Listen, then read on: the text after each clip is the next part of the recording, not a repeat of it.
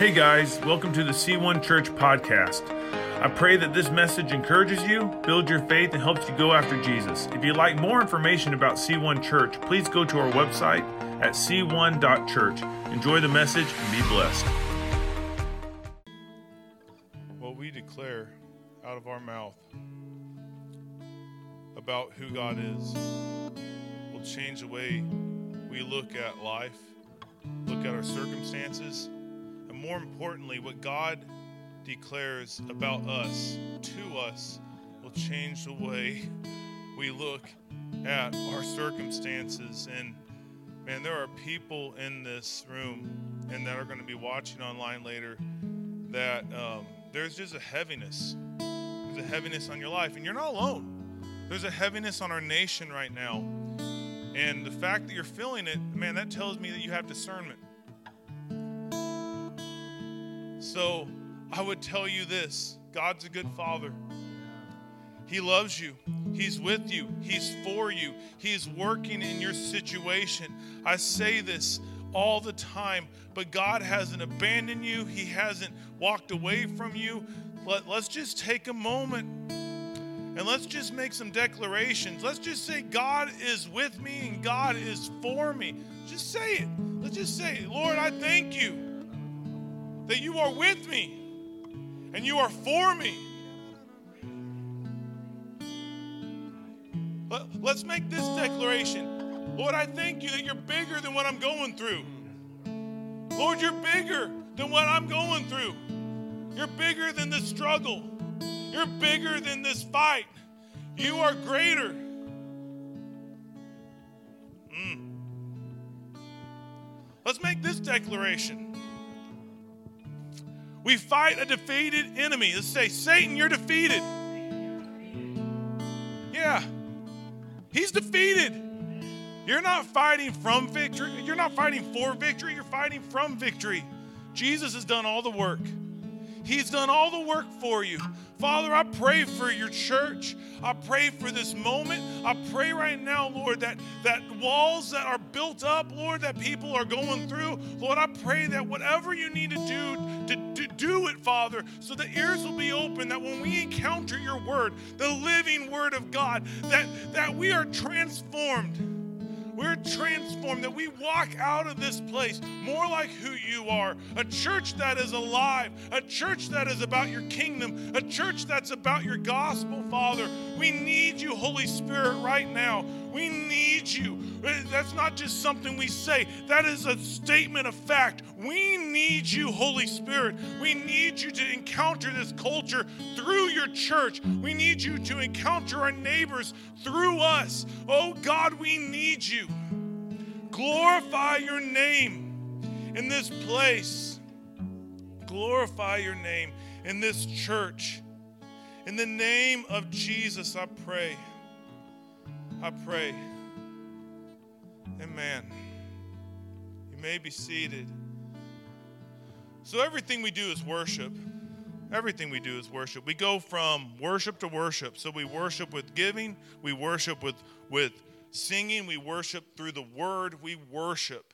Like sometimes we, we are really guilty of saying, oh, that was a good worship service. That was a great worship service, but that was just one aspect because everything we do as Christians is worship. Like when you woke up in the morning, you took that breath, first breath awake, that's worship. So uh, it's going to be a good day. We're moving into a time of worship with the Word. And uh, I'm really excited. I'm really excited today. I um, was praying about this chapter. We're looking at a whole chapter, Daniel chapter 3. And um, that's a lot of scripture. I'm not going to lie. It's a lot of scripture for this Arkansas boy. Um, but it's going to be a good day. With that said, I'm going to tell you a joke. It's a, it's a good joke. Amy hasn't approved it yet, but that's okay because she never approves any of my jokes.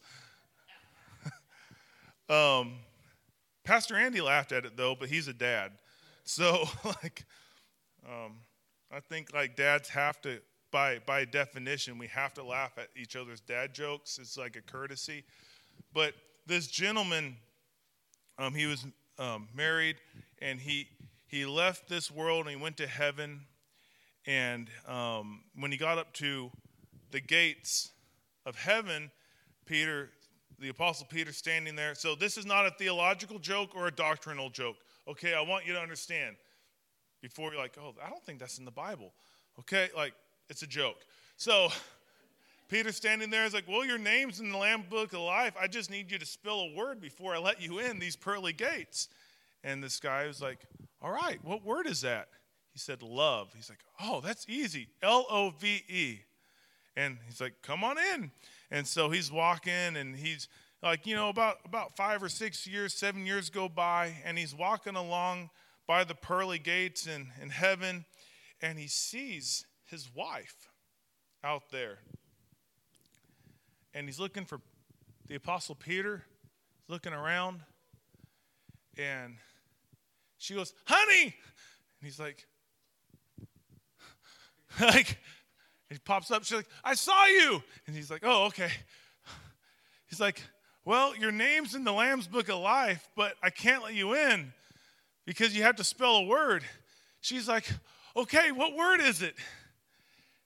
And he leans forward and he looks for the Apostle Peter.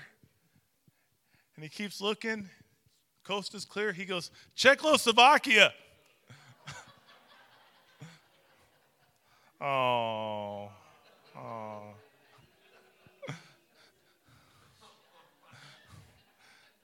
Czechoslovakia.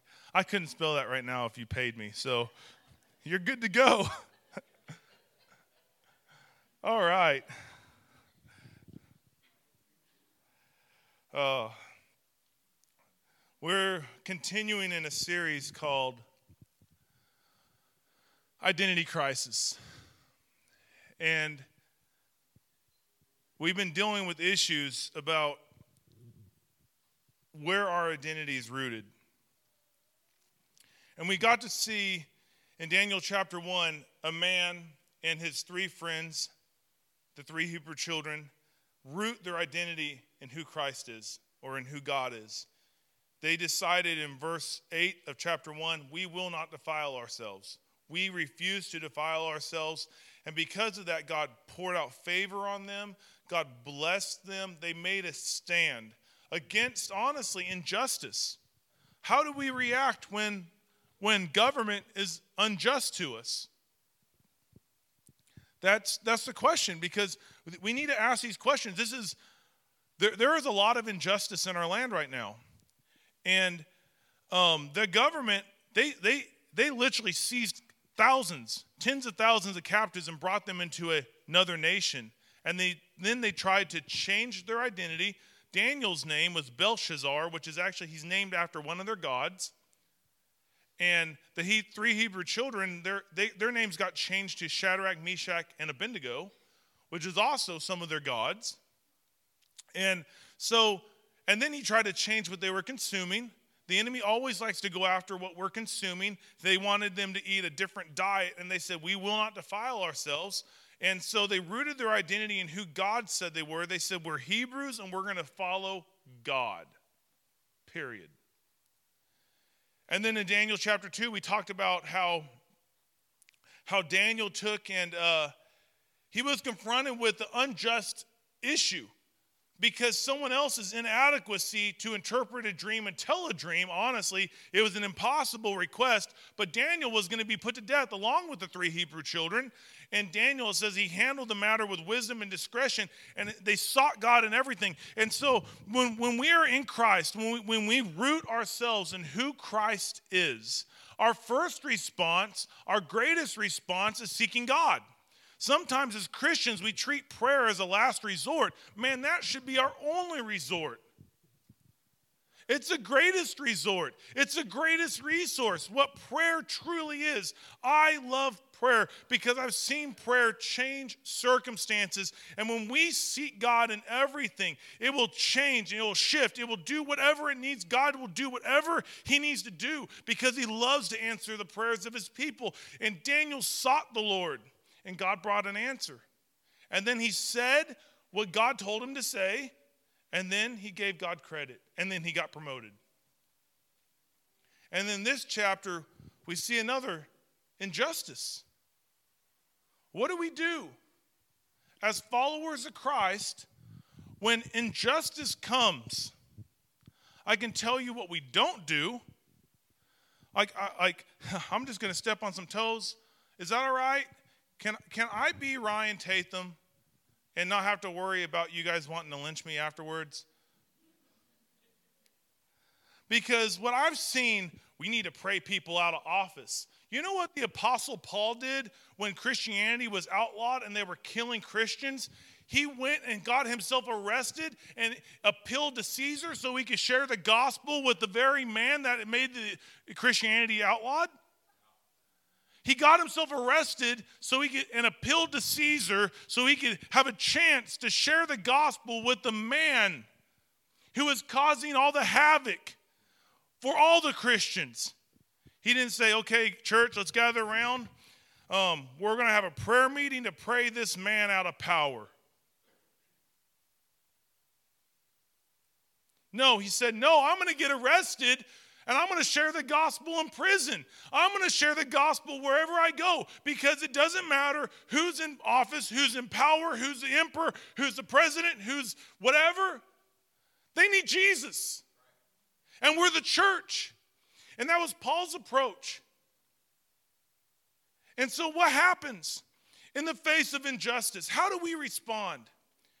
Because the Bible's very clear about our identity. If you're in Christ, you're a new creation. Our citizenship is in heaven first. We're not an American who's a Christian, we're a Christian who happens to be an American. We're not a Republican that's a Christian, or a Democrat that's a Christian, or a uh, what is it when you're not neither agnostic that's a Christian? you're a Christian first, period. Period. Our identity has got to be rooted in that. I'm not saying you can't have political opinions or anything like I'm not saying that I won't talk to you about politics. I love lively conversations. Believe me, I don't mind making anyone mad. Um, I make Amy mad all the time. Yeah, you didn't have to agree so quickly. But let's look, let's look at an unjust decree and let's see how we should respond. King Nebuchadnezzar made a gold statue 90 feet tall and 9 feet wide and set it up on the plain of Dura in the province of Babylon. Then he sent messages to the high officers, officials, governors, advisors, treasurers, judges, magistrates, and all the provincial officials to come to the dedication of the statue he had set up. So all these officials came and stood before the statue a King Nebuchadnezzar had set up. Then a herald shouted, People of all race, nations, and languages, listen to the king's command. When you hear the sound of the horn, the flute, the zither, the lyre, the harp, pipes, and other musical instruments, bow to the ground and worship King Nebuchadnezzar's gold statue. Anyone who refuses will immediately be thrown into a blazing furnace. That's fun. So that so at the sound of musical instruments, all the people, whatever their race or nation or language, bowed to the ground and worshiped the gold statue of King that King Nebuchadnezzar had set up. But some of the astrologers went to the king and informed them on the Jews. They said, King Nebuchadnezzar, long live the king. You have issued a decree requiring all people to bow down and worship the gold statue when they hear the sound of the horn. well, okay, all the instruments. Let's just go. That decree also states that those who refuse to obey will be thrown into a blazing furnace.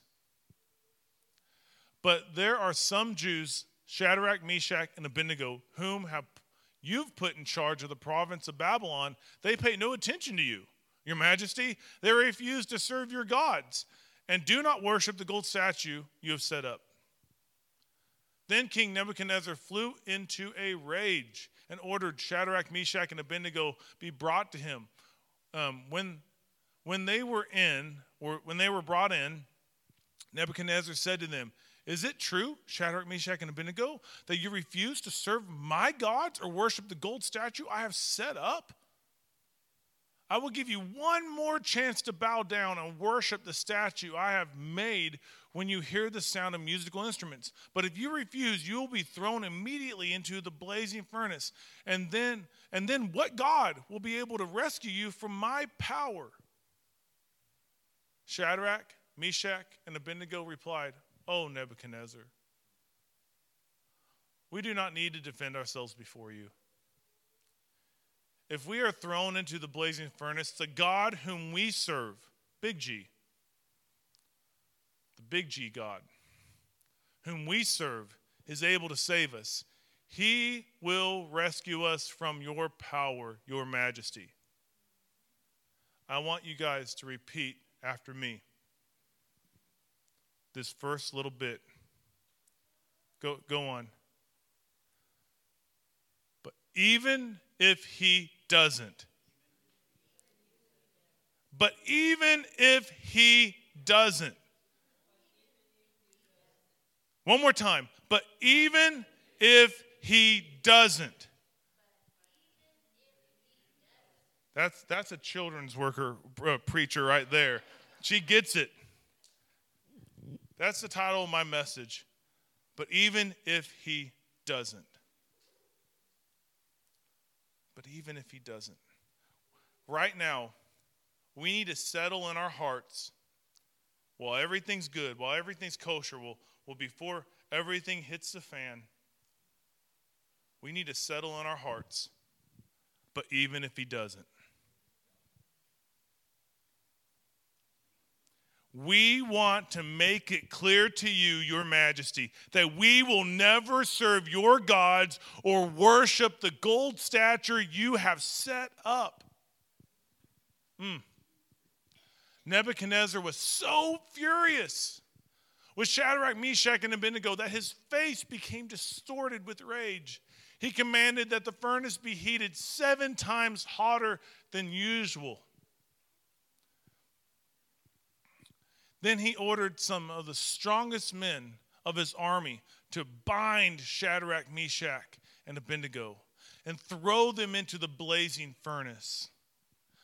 They tied them up and threw them into the furnace, fully dressed in their pants, turbans, robes, and other garments.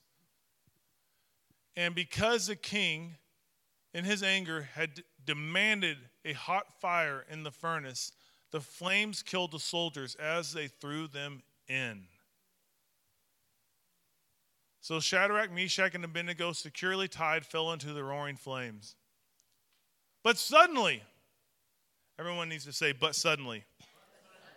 But suddenly, Nebuchadnezzar jumped up in amazement and exclaimed to his advisors, Didn't we tie up three men and throw them into the furnace? Yes, Your Majesty. I just imagine that these, these guys, these advisors, they're the, they're the butt kissers of the kingdom. Because when, when you see, I can't say that from the pulpit, excuse me. They're the people that really suck up to the king. Um, yes, Your Majesty, we certainly did. Just, every time I read this, I, I just see them like that. Whatever you want, Majesty. You want another cream in your sugar or whatever? Coffee? That doesn't make sense. Look, never. Look, Nebuchadnezzar shouted, I see four men unbound walking around in the fire unarmed, and the fourth looks like a god. Some translations say the fourth looks like the Son of God. Then Nebuchadnezzar came as close as he could to the door of the flaming furnace and shouted, Shadrach, Meshach, and Abednego, servants of the Most High God. Suddenly, he went from what gods will be able to rescue you to suddenly recognizing servants of the Most High God? Come out. Come here. So Shadrach, Meshach, and Abednego stepped out of the fire. Let's keep going. I'll keep going.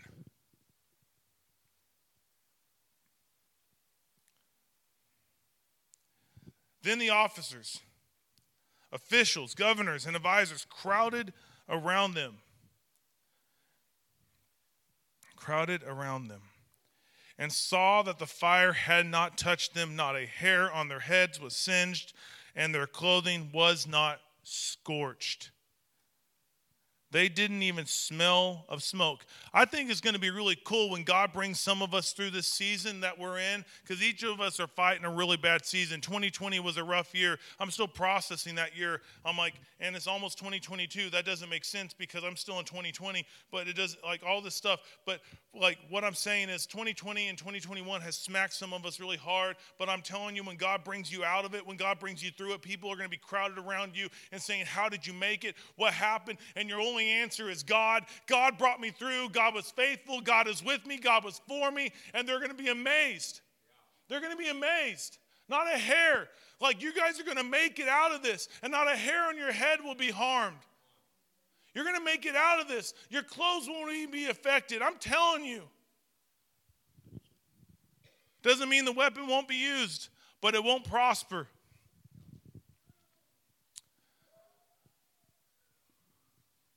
Praise to the God of Shadrach, Meshach, and Abednego. He sent his angel to rescue his servants who trusted in him. They defied the king's command and were willing to die rather than serve or worship any God except their own. Therefore, I make this decree. Suddenly, dude, this guy likes to make decrees. If any people, whatever their race or nation or language, speak a word against the God of Shadrach, Meshach, and Abednego, they will be torn limb from limb, and their houses will be turned into heaps of rubble. There is no other God who can rescue like this. Then the king promoted. Then the king promoted. God's going to promote you guys when you when you worship him through through the trial. Then the king promoted Shadrach, Meshach, and Abednego to an even higher position in the province of Babylon. Man, I was reading that last night and I just got fired up. And I'm going to try not to yell or anything like that. I, I mean, that's not really my MO. I'm I don't really get all that excited. Um, but I read that. But even if he doesn't, but even if he doesn't, I won't. I have three thoughts for you today. We're going to chew them up. I pray that you chew on them all week. so I'm, I'm going to talk about our enemy for a moment. So it's hunting season, right? It's getting hunting weather, um, deer stand season. And so um, I need all of us to get our spiritual hunting rifles out. And we're going to put the scope right on our enemy. And we're going to get ready to pull the trigger. And so the first thought I want to give you today is our enemy has the same playbook. Our enemy has the same playbook. He's always had the same playbook. And what do I mean by that? So let's just look at what he's doing. The enemy, he doesn't just want to change your identity. He wants you to believe that you're something that you're not. He wants you to, to start saying stuff like, I'm just anxious, I'm depressed, I'm um, I'll never beat this. He wants you to start speaking that over you. Don't get me wrong. But he also, and, and that's what he did to Shadrach, Meshach, and Abednego and Daniel in chapter one. Like they had Hebrew names that God gave them, that their family gave them. But, but uh, Daniel got renamed Belshazzar. And the enemy wants to, he wants to call you by your sin. He wants to call you by all that stuff. He wants to rename you. He wants you, he wants to call you like, hey, you're just an addict. You're just a drunkard. You're just all this stuff. So that, that's one thing he does. He also wants to change what you're consuming, okay? Our enemy loves to change what we're consuming. He wants to replace um, the Bible with other things, maybe inspirational quotes. He wants to replace your prayer time with maybe ESPN. Oh, you can't say that in sports season. I'm not saying that. I'm saying that um, maybe it's hunting, maybe it's other things. But Uh, we just got to guard ourselves because the enemy wants to replace what we're consuming. God wants us to consume the Word of God. God wants us to, to, to, spend time in prayer. God wants to spend time with us because He loves us, because He wants to mature us, He wants to develop us, He wants to cultivate us, He wants us to be mature and complete, not lacking anything. And how God does that is through seasons of trial eh, that, that we go through. James is very clear that I consider trial pure joy and so God uses the very thing the enemy tries to distract you with. So, but the enemy wants you to be so consumed with what you're consuming that you forget to go to God, that you don't that you don't spend time in His Word, that you don't really find His heart in a matter. There's a Barna poll about I don't know five six years ago, but it said the average Christian prays less than two minutes a day, and the average pastor prays less than five minutes a day. And then we wonder why is anxiety and depression and struggle and marriages falling apart and all these things going on in the church? Because the enemy's changing what we're consuming. And so, and you can do everything right, and sometimes attacks just happen. Attacks just happen. Shadrach, Meshach, and Abednego were doing everything right. And the enemy has a certain playbook. And the, the third thing he likes to do a lot is change what you're worshiping. Well, if he could change what you're saying about yourself, if he could change that, your identity, instead of saying, No, I'm more than a conqueror, I'm a son of God, I, I, I'm not enough, but my God is enough. His grace is sufficient for me here, for his power is made perfect in weakness. For when I'm weak, then I'm strong. Like, start declaring the things that God says about me. And, and, but the enemy wants you to say, no, you'll never get over this. You'll always struggle. Your family's a wreck. He wants you to declare that type of stuff. And, and then, then we start doing that, and then suddenly we start consuming a little less of God's word, a little less prayer time. We get busy. We get all this other jazz going on in our life. And suddenly, it's real subtle too. The enemy doesn't just say, hey, like in, in this case, in Daniel, in Shadrach, Meshach, and Abednego's case, it was pretty blatant. But in our lives, it's not so blatant. He's real subtle. But his ultimate goal is to get you to worship something else. And at the end of the day, worship, I think, is really simply defined as what your what you put the affection of your heart on? Where's the affection of your heart? What do you where, where's the throne of your heart? Who's sitting on that? What's sitting on that? Because here's the thing Satan doesn't have to have Nebuchadnezzar to erect a 90 foot statue that's nine foot wide anymore. Because we have four foot statues that are five feet wide in our living rooms. Because we have four inch statues in our hand. Because we have all sorts of statues. And the enemy's real subtle with them. But his game plan is always the same. His playbook is always the same, and we need to call him on it. We need to call him on it. And another way his, his, how this works out is he wants to take your options away. You know it's the enemy. You know it's the enemy when he takes away your options. That's why I think what's going on in our nation right now is straight demonic because God is all about. I, I want you to understand this. I'm not saying anything political, so but it is. So, um, but not, not in the sense of like Republican, Democrat, or anything like that. In the sense of what's right and what's wrong. And I want you to hear my heart on this. God is all about freedom. It is for freedom Christ set us free. Where the Spirit of the Lord is, there is freedom. I want you to, uh, when we need to understand this, God bankrupt heaven by sending his son to die in our place on a cross okay, to bear our sin, to raise to life, to give us the option to serve him, to give us the option of having a relation. It wasn't even a sure bet that we would choose Jesus, but just for the chance that we might choose Jesus, God said, I'm going to bankrupt heaven. I'm going to send all the glory, all the power in man form in the person of Jesus Christ. 100% God, 100% man, the only person that could pay the penalty of our sin. God bankrupt heaven to give us the option. It wasn't even a choice because God is all about freedom. God is about freedom. He doesn't force anyone to do anything. He God of all glory stepped into humanity to give you a choice, a free choice to choose salvation. And you know the enemy is at work. You I'm just going to call it. When people are manipulated, do this or you're going to lose that. And you can apply that to anything. You could apply it to your job. You could apply it to anything. And I'm not against anything. But what I am, what I am, what I'm, I'm against the enemy's work in our nation.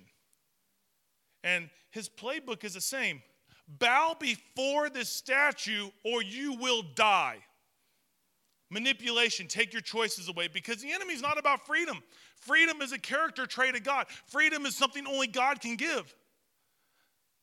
Like the church, as, as the church, we have got to wake up and we got to put our spiritual eyes on and we got to have discernment in this season because people are so blind. And we say, well, that's just the way it is. No, it's there's a greater hand. Nebuchadnezzar wasn't the enemy. The Satan was the enemy in this story, and he's still our enemy. Why do you think Shadrach and Meshach and Abednego, they showed respect? They showed respect to the king. They said, Oh, Nebuchadnezzar, your majesty. They showed respect to him because they recognized Nebuchadnezzar wasn't the, the enemy, and our government, or, or, or whatever your whatever, not the enemy. We have a real enemy. His name is Satan. He wants to destroy you. He wants to destroy your family. He wants to destroy your marriage. He wants to destroy every part of you. He wants to destroy your kids. And we got to call him on it. We got to call him on it. He has the same game plan. He wants to take away your freedom. He wants to take away, he wants to manipulate you to get your, his will done. If you're being manipulated to do something, My God is able to deliver me, and even if He doesn't,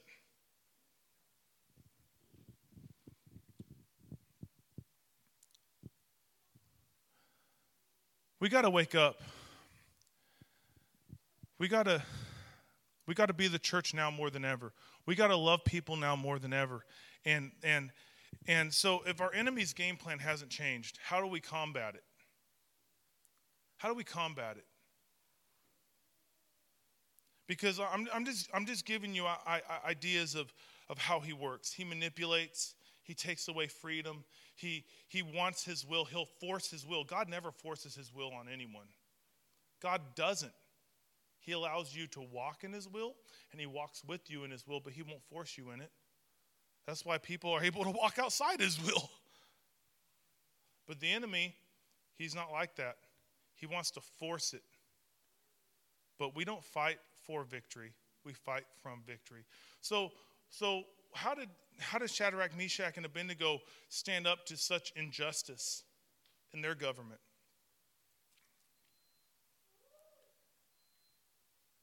Well, my second thought is this. Our God has the same command. Our enemy, our enemy has the same playbook he always has. He manipulates. He manipulated Eve in the Garden of Eden to, to make a choice that affected all humanity. He manipulates, he takes away freedom, he, he promises stuff that he can't deliver on, and all that jazz. But God always promises freedom. God always promises freedom. But God has the same command love God and worship Him only.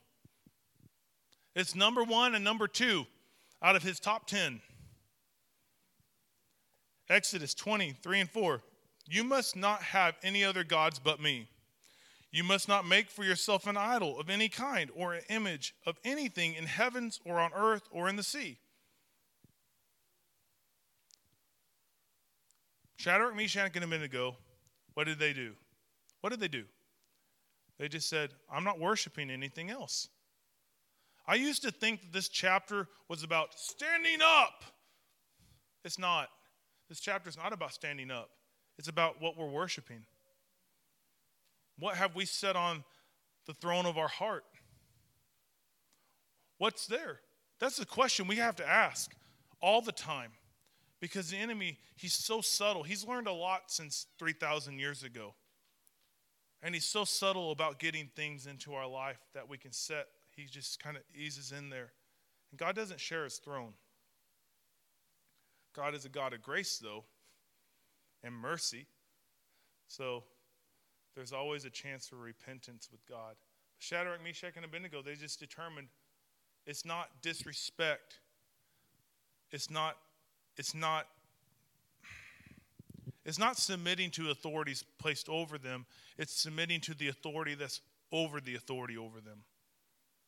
When the authority that's placed over you contradicts the authority that's over them, God, because the Bible says all authority comes from God, we have to make a decision. Who do we submit to?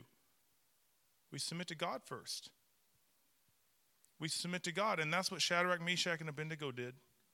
They said, I'm going to submit to God because God's had the same command since the beginning love me, worship me only.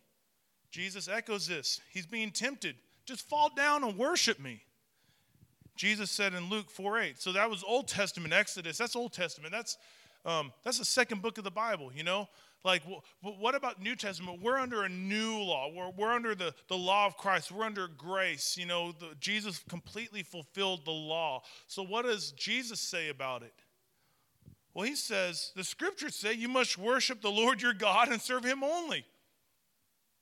That's New Testament. And then Mark 12:30 when Jesus is asked, "What's the greatest commands?"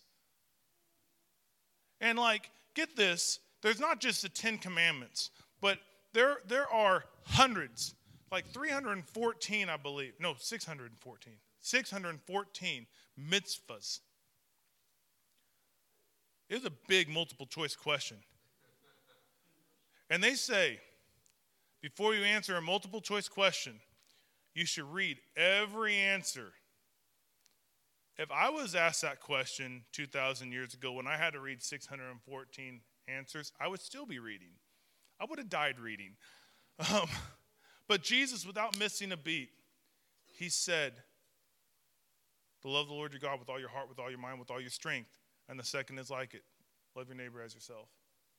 God hasn't changed his tune. Shadrach, Meshach, and Abednego, they understood this. They understood that God's, they, they, they called the enemy on, on his game plan. We're not bowing, even if you manipulate us. We're not going to. And God, God has given an issue. How do we combat the enemy? We call him on it. And even if he does, even, even if God doesn't rescue us from our current situation, our current trial, our current whatever, we got to determine in our hearts, God's going to stay on the throne of my heart. He's going to stay on the throne. He's the one that I'm going to put my affection on. Because that's really what worship is. What do you put affection on? What do you put the affection of your heart on?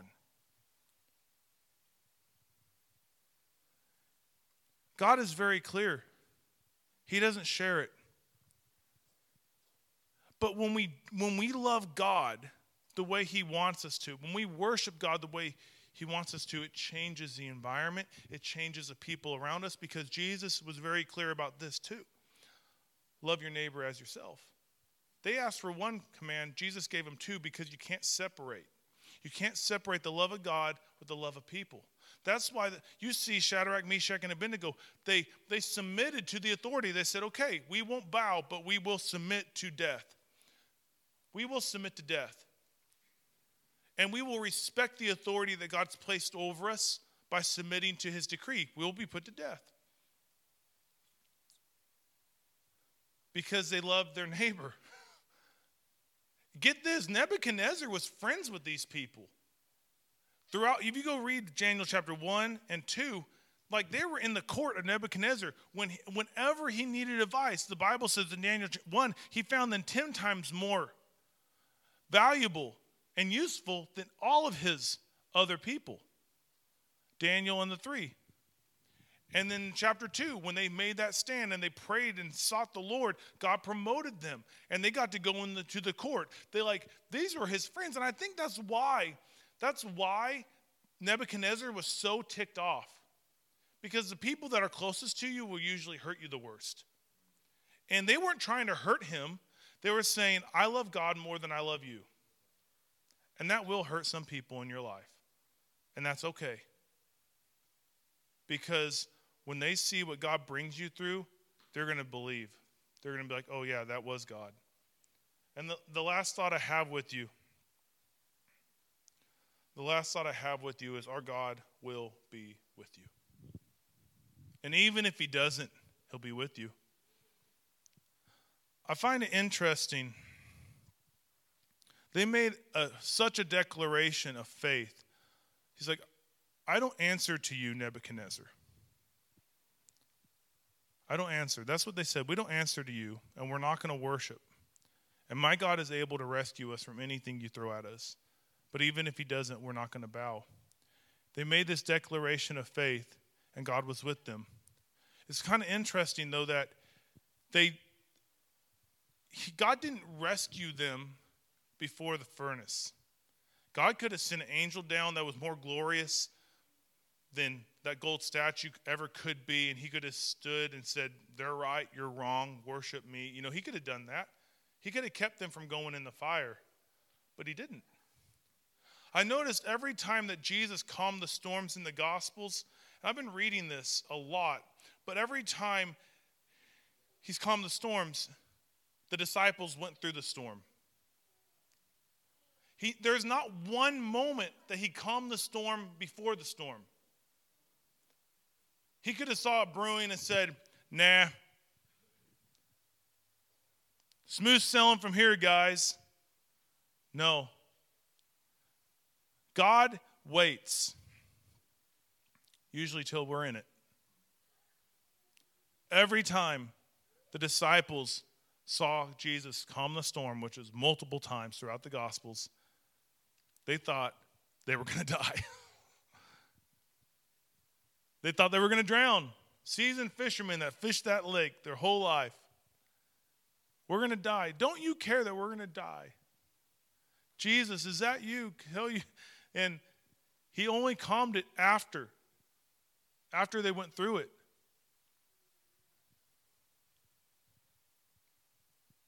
So often we want God to rescue us out of the storm, out of the furnace, out of everything. But God's saying, I want to get in it with you.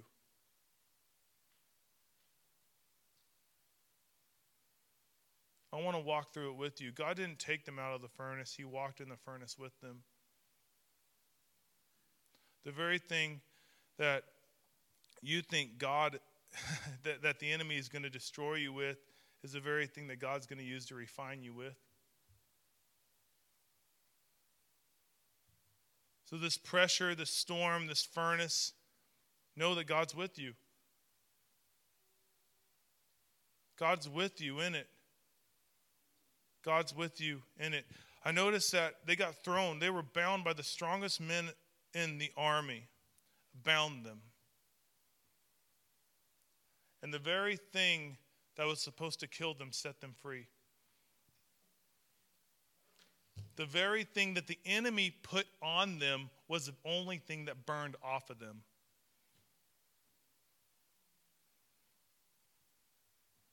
Some of us need to grab a hold of that. The enemy's put stuff on you, he put attacks on you, your family.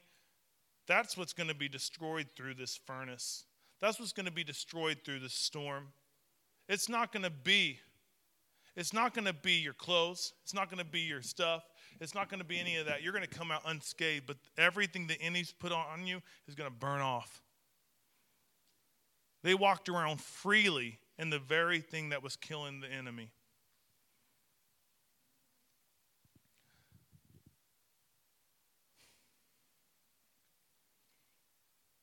In their obedience, in Shadrach, Meshach, and Abednego's obedience to the word of God set them free from the attack of the enemy, in the attack of the enemy. One of my favorite scriptures, there's six verses in Psalms found in the 23rd chapter. It's my favorite, it's my probably my favorite chapter in the Bible. It's really saw me through this last year. I quoted it so many times in the midst of grief, in the midst of trial. I like I quote it when I'm on a hike and I can't take another step. I'm like, oh, the Lord is my shepherd. Like, like it, it's it really it's amazing. But I think the 23rd Psalm is actually a really beautiful depiction of what's happening here. It says, The Lord is our shepherd, we shall not want. He makes us lie down in green pastures. He leads us beside still waters. He restores our soul. It's kind of interesting. It says he leads us beside still waters. He leads. And then it says he leads us in the paths of righteousness for his namesake. Uh huh. So, twice within just a couple verses, it talks about God leading. But then it says something really weird, and you don't really get it unless you read the King James Version, but there's this word yea. You know where I've heard the word yea a lot? From my son, my three year old son, and my six year old. Like, hey, we're going to go to the store and get a toy. Yay! Yay! Yay! Yay is such a term of excitement. You know, like, hey, guess what? We're to go hiking. Yay! Like, they're just so excited about what's good. Like, you know, when you talk to them, yay! But what does he follow yay with? Yay! Though I walk through the valley of the shadow of death. Like, wait, what? No, no, no, no, no, no, wait. Back up. Yea, though he leads me beside. No, that's not how it's. No, the Lord is my shepherd. That's what he starts with. Yea, excitement goes before the valley of the shadow of death? That doesn't make sense. Why is there a yea here? Because it says, He leads me beside still waters, He leads me in the paths of righteousness. Yea, though I walk through the valley. It's in the valley, it's in the furnace, it's in the storm that you see God work the most. Why is it a yea? Yea, though I walk through the valley of the shadow of death. Get this, get this. Why is there a shadow?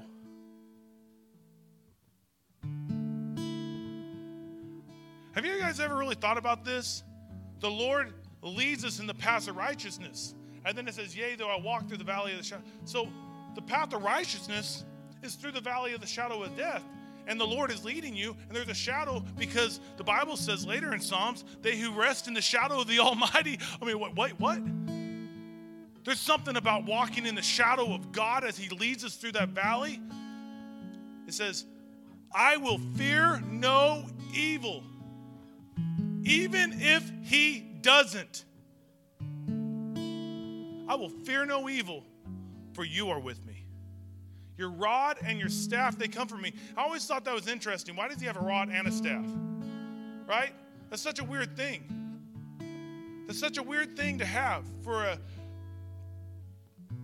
for a shepherd. I, when I go hiking, I might, might carry a walking stick, but a rod is for the sheep, and a staff is for the predators. A rod is for discipline. A, uh, uh, the staff is for protection. And, and the thing is, it's in the valley of the shadow of death that, that both the discipline of the Lord and the protection of the Lord, they comfort us. He brings us through it. I, I love this because Shadrach, Meshach, and Abednego, they say, even if he doesn't, we will not bow. I'm going to settle in my heart now that I'm going to worship God and him only. I'm not going to let people tell me. I'm not going to be manipulated. I'm not going to I'm not going to fall into the enemy's hand. I'm going to stand up for what's right. I'm going to stand up for freedom. I'm going to stand up for what God says is good. in the face of injustice, in the face of an, an enemy that's not even hiding his hand anymore. He's revealing it. I'm settling in my heart. God will rescue me, and even if He doesn't, I'm going to worship Him. And what happened? Their bonds were burned off, but their hairs weren't even singed. I singed almost all my hair the other day lighting my barbecue grill. It doesn't take much. If you ever see me with a clean shaved face, it's because I singed my facial hair. Like, why is this not lighting? Doesn't take much to singe hair.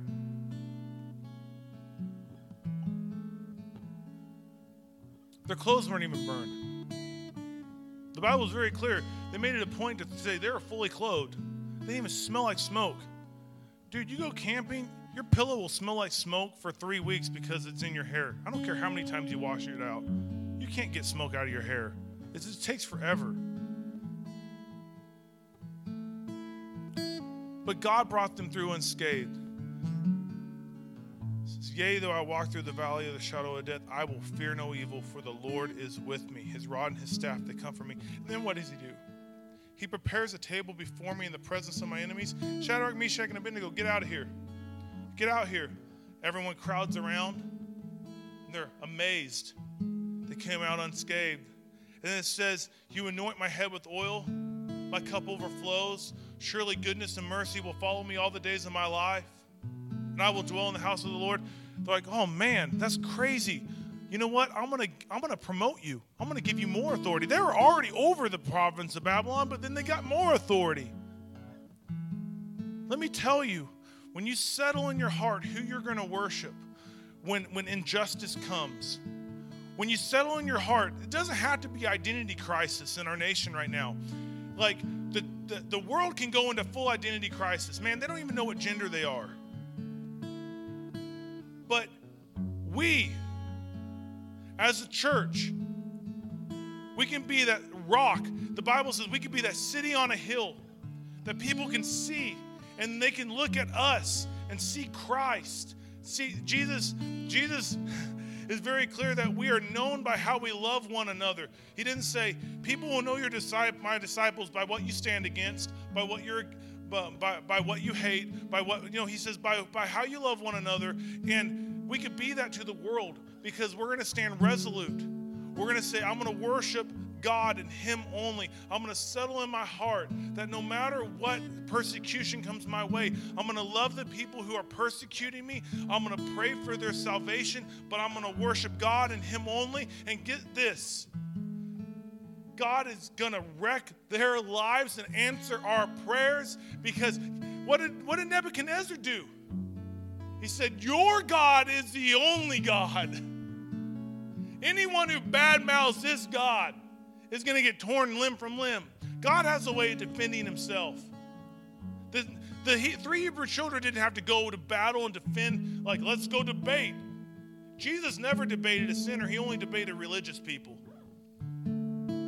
He loves sinners, he loved people who were far from God. And today, today, they say all revivals start with prayer. I agree. But I think there's a prayer that, that, that is a spark that starts that prayer, and it's repentance. Repentance. And I, I just want to just give us an opportunity in your own way. If you need to come up here, if you need to bend at your seat, if you need to whatever, as Pastor Andy leads, we're going to take a moment and we're going to repent of the very things that set themselves up on our heart's throne. What are we bowing to? Because right now, we, we, we can't afford in our nation to bow to anything else. We can't. Can't afford to bow to anything else. And then we're going to see God with us when we determine that. Even if He doesn't, I'm bowing to Jesus. So, whatever that looks like for you, the altars are open bend at your seat, stand and worship and pray. We got to have a spirit and attitude of repentance. What is repentance? That's a churchy word. Repentance really is simply defined as I agree with God. I come into agreement with God. What does God say? Worship God and Him only. Maybe it's just a prayer saying, Lord, What's been on my throne, in my heart? What have I set my affections towards other than you? That's a good place to start. Let's see what God does. The altars are open. If you want to stand and worship, you can. If you want to pray, you can.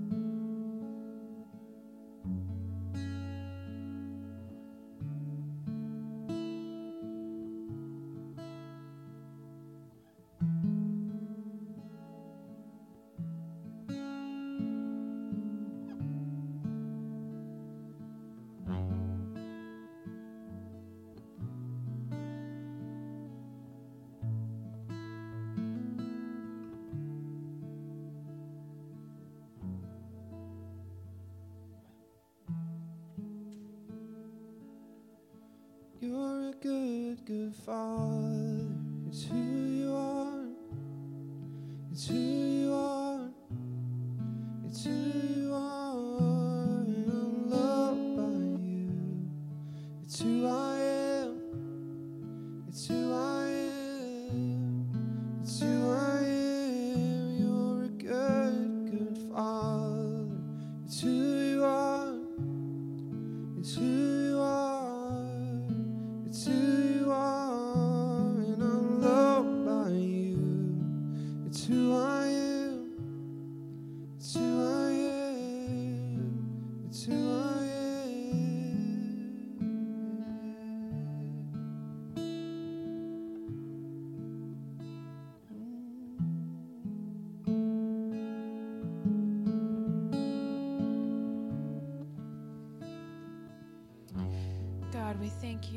spoke to us today. God, we thank you that you give us a chance for repentance, a chance to come to you, Lord, when we have placed things over you because you are so merciful and full of grace. Lord, your word says that you are full of, of grace and mercy and love. And Lord, that you you gently correct us when we're wrong, but you're there to pick us up and to forgive us, God, and we thank you for that. Lord, I pray right now for your church. Lord, the word that was spoken today over us, that people need you, that people are dying without you. God, I pray that you would help us to be your hands and feet this week. Lord, I pray for your church, Lord, that the things that they're going through, Lord, that you would you would be with them, Lord, and that the, you would help them to see and help them to understand and help us to know that you walk with us through that fire, God. And Lord, I pray that as you're as we're walking through that fire, we will bring people along with us that that may not understand why we're going through it, but God, but you have a purpose and a reason, Lord. And I pray that you would bless your church today that you would bless them and help them to encounter people that need you, that need a Savior. And God, I pray that you would bless us today as we, as we may be going through it, Lord. You are there with us, and that you would help us and encourage us that you you had a word for us today that even though we're going through it, you are there walking through it with us, Lord. We thank you for who you are. We thank you that you are the God who walks through fiery furnaces with us. And God, I pray right now that you would bless each and every person here, that you would multiply your church and multiply your kingdom this week through each and every person here. We love you and we praise you. In Jesus' name we pray. Amen. Have a great week, guys.